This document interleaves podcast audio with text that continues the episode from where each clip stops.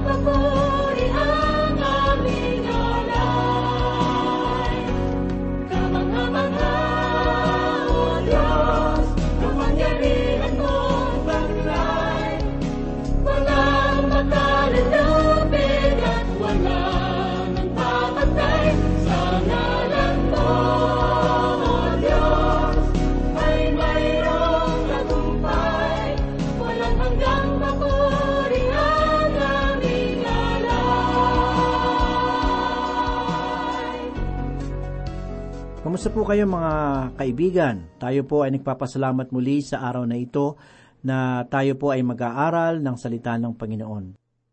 Ako po si Pastor Dana Bangko. Samahan po ninyo ako at tayo po ay mapagpala ng salita ng Panginoon. Magpatuloy po tayo sa pagbubulay-bulay sa ikalawang sulat ni Apostol Pedro. Basahin po natin ang mga pahayag ni Apostol Pedro sa unang kabanata talatang ikadalawampu. Una sa lahat, dapat ninyong malaman ito, na walang propesiya ng kasulatan na nagmula sa pansariling pagpapakahulugan. Ipinahayag sa talata na ating nabasa ang mga katagana una sa lahat, dapat ninyong malaman. Sinasabi ni Apostol Pedro na ito ang unang bagay na dapat nating malaman. Ang salitang malaman ay ang kaalaman na hindi lamang nagmumula sa salita ng Diyos at hindi lamang sa mga bagay na napatunayan. Kung mayroong kayong tapat na mga puso, ay malalaman ninyo kung ang mga bagay sa Biblia ay totoo o hindi. Subalit ang mga bagay na ito ay inyong malalaman sa pamamagitan ng pagiging makatotohanan nito sa inyong mga buhay. Tulad ng ipinahayag ko noon tungkol sa isang lalaki na nagnanais mapatunayan sa kanyang sarili na tunay ang banal na kasulatan. Subalit mga kaibigan, ang ganoong bagay ay hindi na niya ginagawa ngayon. Noon ay ipinapalakpak niya ang kanyang mga kamay dahil sa mga bagay na nahukay sa lupa na nagpapatotoo tungkol sa mga pangyayari na naganap sa banal na kasulatan. Subalit ngayon, ang lalaki ay hindi na kinakailangan ang mga bagay na iyon upang magpatotoo sa Biblia. Ang Espiritu mismo ng Diyos ang siyang gumagawa ng paraan upang ang salita ng Diyos ay maging makatotohanan sa kanyang puso. Ako ay naniniwala sa mapagbagong kapangyarihan ng banal na salita ng Diyos. Ang mga patotoo ng ilang mga tagapakinig sa ating programa tungkol sa kanilang mga nabagong buhay ang siyang nagpapatibay sa aking puso na ang salita ng Diyos ay totoo. Makikita rin natin sa bahagi ng talata na ating nabasa na walang propesiya ng kasulatan na nagmula sa pansariling pagpapakahulugan. Ibig ipahayag ni Apostol Pedro na walang bahagi ng banal na kasulatan ang maaaring bigyang pakahulugan maliban sa pareho nitong paksa. Kaya't ako ay tutol sa mga gawain ng pagpulot ng mga pahayag sa iba't ibang bahagi ng banal na kasulatan at pagkatapos ay bumubuo ng isang doktrina mula rito. Isang mainam na paglalarawan nito ay ang pagkakaiba ng isang matibay na kariton na mayroong apat na gulong at sa isang bisikleta na mayroong lamang isang gulong. Kung nakapanood na kayo ng taong sumakay sa bisikleta na iisa ang gulong, ay maraming kilos siyang ginagawa upang manatiling nakapanimbang sa iisang gulong. Minsan na akong nakapanood ng ganito sa karnabal. Ang lalaking naninimbang sa iisang gulong na bisikleta ay natumbang patalikod at tunay na masama ang idinulot nito sa kanyang kalagayang pisikal. Ilan kaya sa mananampalataya ngayon ang ganoon ngayon? Sila ay nakasalig lamang sa isang bahagi ng banal na kasulatan. Ipinapahayag sa atin ni Apostol Pedro na walang anumang bahagi sa banal na kasulatan ang maaaring magpakahulugan sa kanyang sarili. Kailangan natin itong patibayin sa pamamagitan ng ibang talata sa banal na kasulatan na maaaring magpatibay dito. Dumako po naman tayo sa ikadalawampu at isang talata. Ipinahayag ni Apostol Pedro ang ganito, sapagkat walang propesiya na dumating kailanman sa pamamagitan ng kalooban ng tao, kundi ang mga taong inidyukan ng Espiritu Santo ay nagsalita mula sa Diyos. Ayon sa nabasa nating bahagi ng talata na nagsabi, sapagkat walang propesiya na dumating kailanman sa pamamagitan ng kalooban ng tao. Ang tinutukoy ni Apostol Pedro sa talata ay ang mga propesiya sa lumang tipan. Ito ay hindi ayon sa kalooban ng tao. Isang halimbawa nito ay si Propeta Isayas. Hindi niya sinabi na, ako ay susulat ng isang aklat upang ako ay magkaroon ng salapi. Marahil ay ganaon ang dahilan ng ibang tao sa kanilang pagsulat ng aklat. Subalit, hindi iyon ang nais ni Propeta Isayas. Muli po nating pakinggan ang ipinahayag ni Propeta Isayas sa bahagi ng talata, sapagkat walang propesiya na dumating kailanman sa pamagitan ng kalooban ng Diyos. Ang mga pahayag na kundi ang mga taong inudyukan ng Espiritu Santo ay nagsalita mula sa Diyos, ay makikita rin sa talata na ating nabasa. Hindi ibig ipakahulugan ng mga katagana mga taong inudyukan ng banal na Espiritu na ang mga taong sumulat ng banal na kasulatan ay ubod ng banal. Sila ay tinatawag na mga banal dahil sa tanging katungkulan na ipinagkaloob sa kanila ng Diyos. Kung kayo ay isang banal na mananampalataya, ang ibig sabihin nito ay itinalaga kayo at ibinukod para kay Heso Kristo. Ang ibig sabihin ng salitang banal ay itinalaga o ibinukod. Ang mga kataga na inudyukan ng banal na espiritu ay isang kahangahangang pahayag. Inilalarawan ng mga Griego ang kaisipan ng isang bangkang may layag. Ang hangin ay tumatama sa layag ng bangka, kaya't siya ay unti-unting umuusad. Ganoon kumilos ang banal na espiritu sa mga taong ito. Sina Apostol Pedro at Pablo ay parehong nagbibigay diin sa kahalagahan ng banal na kasulatan sa panahon ng pagtalikod. Ipinahayag ni Apostol Pablo sa ikatlong kabanata, talatang ikalabing anim ng ikalawang Timoteo ang ganito, Ang lahat ng mga kasulatan ay kinasihan ng Diyos at mapapakinabangan sa pagtuturo, sa pagsaway, pagtutuwid, at sa pagsasanay sa katwiran. At sinabi naman ni Apostol Pedro na sila inudyukan ng banal na espiritu. Pareho lamang ang kanilang kaisipan.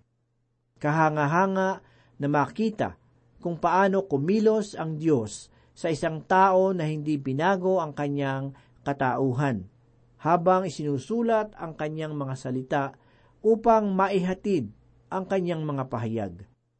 Si Apostol Pablo na isang taong aral at mahusay sa paggamit ng wikang Griego at si Apostol Pedro naman na isang mangingisda ay hindi gaanong mahusay sa paggamit ng wikang Griego. Gayunman, sila ay parehong ginamit ng Diyos upang sumulat ng kanyang mga salita. Kaya't kung magsasalita man ng Diyos, ngayon ay hindi na niya uulitin ang kanyang mga pahayag, sapagkat nasabi na niyang lahat ang mga bagay na nais niyang ipahayag sa sangkatauhan. Ipinaabot ng Diyos ang kanyang mga salita sa pamamagitan ng mga tao na mayroong iba't ibang katauhan at kakayahan. Ang banal na kasulatan na tulad ni Heso Kristo na isang buhay na salita ay parehong tao at banal. Ang ating Panginoong Heso Kristo ay maaaring tumangis sa libingan ngunit maaari din siyang bumuhay ng isang patay. Sa ikalabing isang kabanata ng sulat ni Juan mula ikatatlumpu at apat hanggang ikaapat na po at apat na talata ay nagpahayag ng ganito. At sinabi, saan ninyo siya inilagay? Sinabi nila sa kanya, Panginoon, halika at tingnan mo. Umiyak si Jesus. Sinabi ng mga Hudyo, Tingnan niyo kung gaano ang pagmamahal niya sa kanya. Subalit ang ilan sa kanila ay nagsabi, Hindi ba siya na nagbukas ng mga mata ng bulag ay napigilan sana niya ang taong ito na namatay? Si Jesus na lubhang nabagabag na muli ay pumunta sa libingan. Iyon ay isang yungib at mayroong isang batong nakatakip doon. Sinabi ni Jesus, Alisin ninyo ang bato. Si Marta, na kapatid ng namatay ay nagsabi sa kanya, Panginoon, nangangamoy na siya ngayon, sapagkat apat na araw na siyang patay. Sinabi sa kanya ni Jesus, Hindi ba sinabi ko sa inyo na kung ikaw ay sasampalataya, ay makikita mo ang kaluwalhatian ng Diyos? Kaya't inalis nila ang bato, tumingin si Jesus sa itaas at sinabi, Ama, nagpapasalamat ako sa iyo na ako'y iyong pinakinggan at alam kong ako'y lagi mong pinapakinggan. Ngunit ito'y sinabi ko alang-alang sa maraming taong nasa palibot, upang sila'y sumampalataya na ako ay sinugo mo. At nang masabi niya ang mga ito, ay sumigaw siya ng malakas na tinig, Lazaro, lumabas ka! Ang taong namatay ay lumabas, na ang mga kamay at mga paa ay natatalian ng mga telang panlibing, at ang kanyang mukha ay may balot na tela. Sinabi sa kanila ni Jesus, siya ay inyong kalagan at hayaan ninyong makaalis. Maaring maupo si Jesus sa tabi ng isang balon at magpahinga sapagkat siya ay nauuhaw. Subalit maaari rin niyang ibigay ang tubig ng buhay sa isang dukhang makasalanan. Siya ay maaaring matulog sa isang bangka at kaya rin naman niyang gawing payapa ang bagyo sa dagat. Siya ay isang tunay na tao, ngunit isa rin siyang tunay na Diyos. Kaya't maging ang banal na kasulatan ay parehong pantao at panlangit. Ipinahayag ni Apostol Pedro na tayo ay mayroong tiyak na pahayag ng mga propesiya. Naglagay siya ng isang matibay na bato sa ilalim ng ating paa. Ang banal na kasulatan ay isang bagay na maaari nating gawing saligan, kaya't ganun na lamang ang pagnanais ng ilan na pabulaanan ang banal na kasulatan, sapagkat nalalaman nilang kung mawawasak ang saligan ay guguho at babagsak ang isang taong na tulad ng isang gusali. Mga kaibigan, kung mayroong mangangaral na magsasabing hindi totoo ang salita ng Diyos, ay matatawag natin na siya ay isang hangal. Mga giliw na tagapakinig, ang Biblia na nasa atin ay matibay na panulukan na kung saan ay panatag na nakatindig ang ating pananampalataya. Ang mga Griego ay naniniwala na ang mata ng tao ay hindi kayang makakita ng isang bagay na tuwid kahit na ito ay tuwid. Ito marahil ang dahilan kung bakit sinasabi ng Diyos na tayo ay lumakad sa pananampalataya at hindi sa kung ano ang ating nakikita.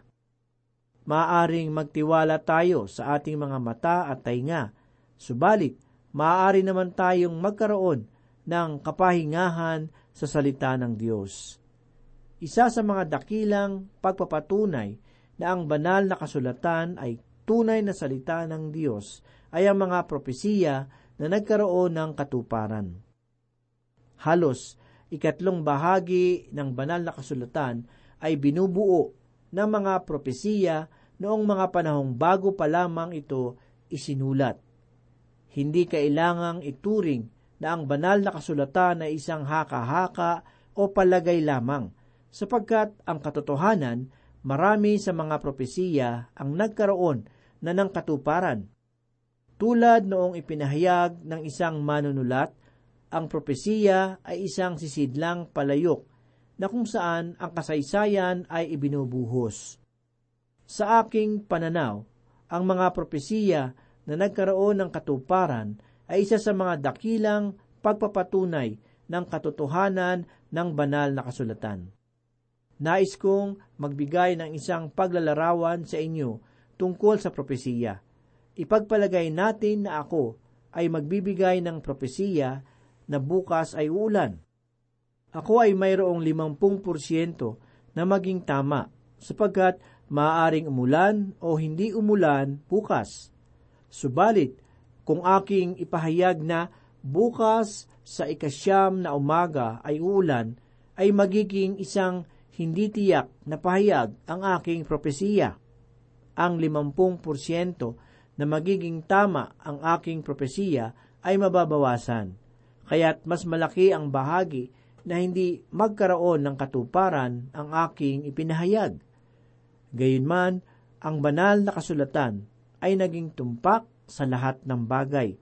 Maging ang mga bagay na imposibleng maganap ay nagkaroon ng katuparan sa banal na kasulatan. At iyon ay nagsisilbing katunayan na ang banal na kasulatan ay salita ng Diyos. Alamin naman po natin ang ilang bahagi sa pahayag ni Propeta Sakarias mula sa lumang tipan na nagkaroon ng katuparan sa bagong tipan. Sa ikasyam na kabanata, talatang ikasyam at ikasampu ng pahayag ni Propeta Sakarias ay ipinahayag ang ganito, Magalak ka ng husto, o anak na babae ng Zion. Sumigaw ka ng malakas, o anak na babae ng Jerusalem, narito, ang iyong hari ay dumarating sa iyo. Siya ay matuwid at matagumpay, mapagpakumbaba at nakasakay sa isang asno, sa isang batang asno na anak ng asnong babae.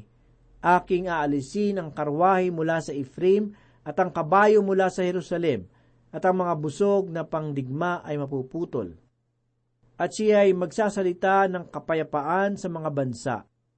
Ang kanyang nasasakupan ay magiging mula sa kabilang dagat hanggang sa dagat, at mula sa ilog hanggang sa mga dulo ng lupa.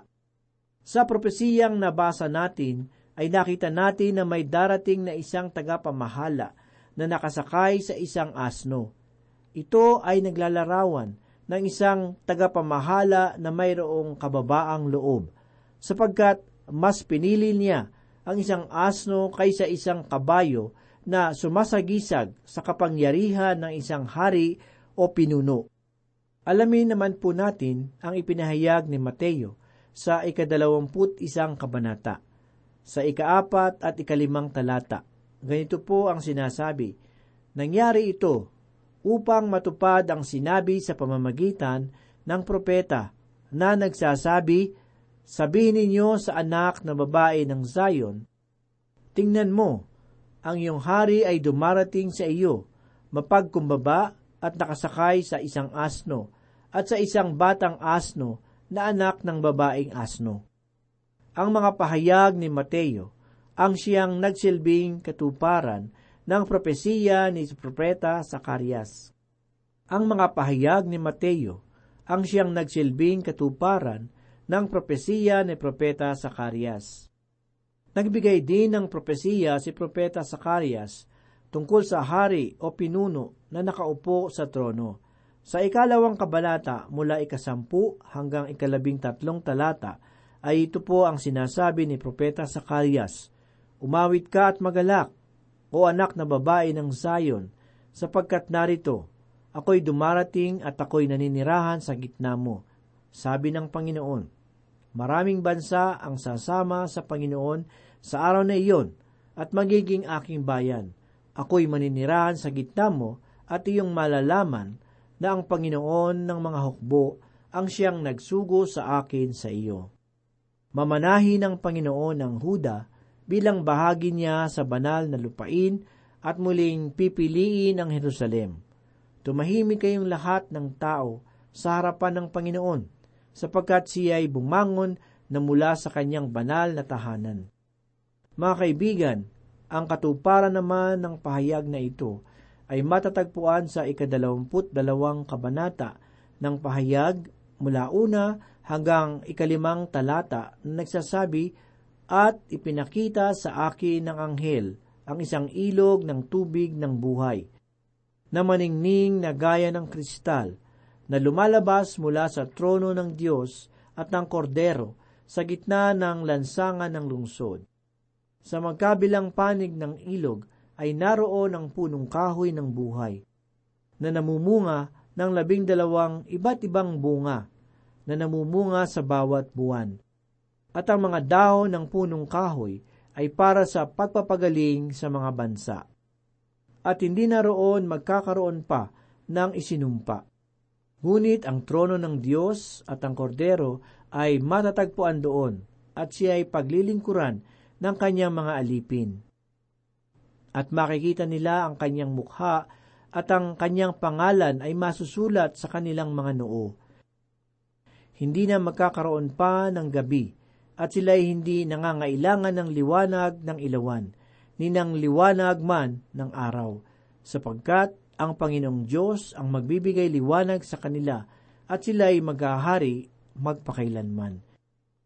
Mga giliw na tagapakinig, marami pang mga propesiya ang mula sa lumang tipan na nagkaroon ng katuparan at kung ating iisa-isahin ay kukulangin ang oras ng ating palatuntunan. Isa lamang ang bagay na nasa aking puso, ang banal na kasulatan ay totoong mga salita na nagmula sa Diyos. Maaari nitong gabayan ang ating mga buhay kung ito ay babasahin natin. Sapagkat ipinapaalala rin ni Haring David sa aklat ng mga awit sa ika-isang daan labing siyam na kabanata mula ika-isang daan at apat hanggang ika-isang daan at anim na talata ang ganito. Sa pamamagitan ng inyong mga tuntunin ay nagkaroon ako ng kaunawaan Kaya't kinapupuutan ko ang bawat huwad na daan. Ilawan sa aking mga paa ang salita mo at liwanag sa landas ko. Ako'y sumumpa at pinagtibay ko na aking tutuparin ang matutuwid na mga batas mo. Manalangin po tayo.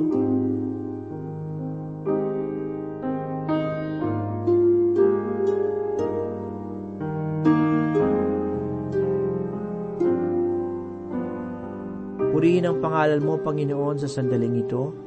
Muli, ang aming kaluluwa ay namusog sa pamamagitan ng iyong mga salita. Tulungan mo po kami, Panginoon, na ito po ay maipamuhay sa aming pang-araw-araw na buhay upang kami po ay maging buhay na patutuo sa mga nakakakilala sa amin.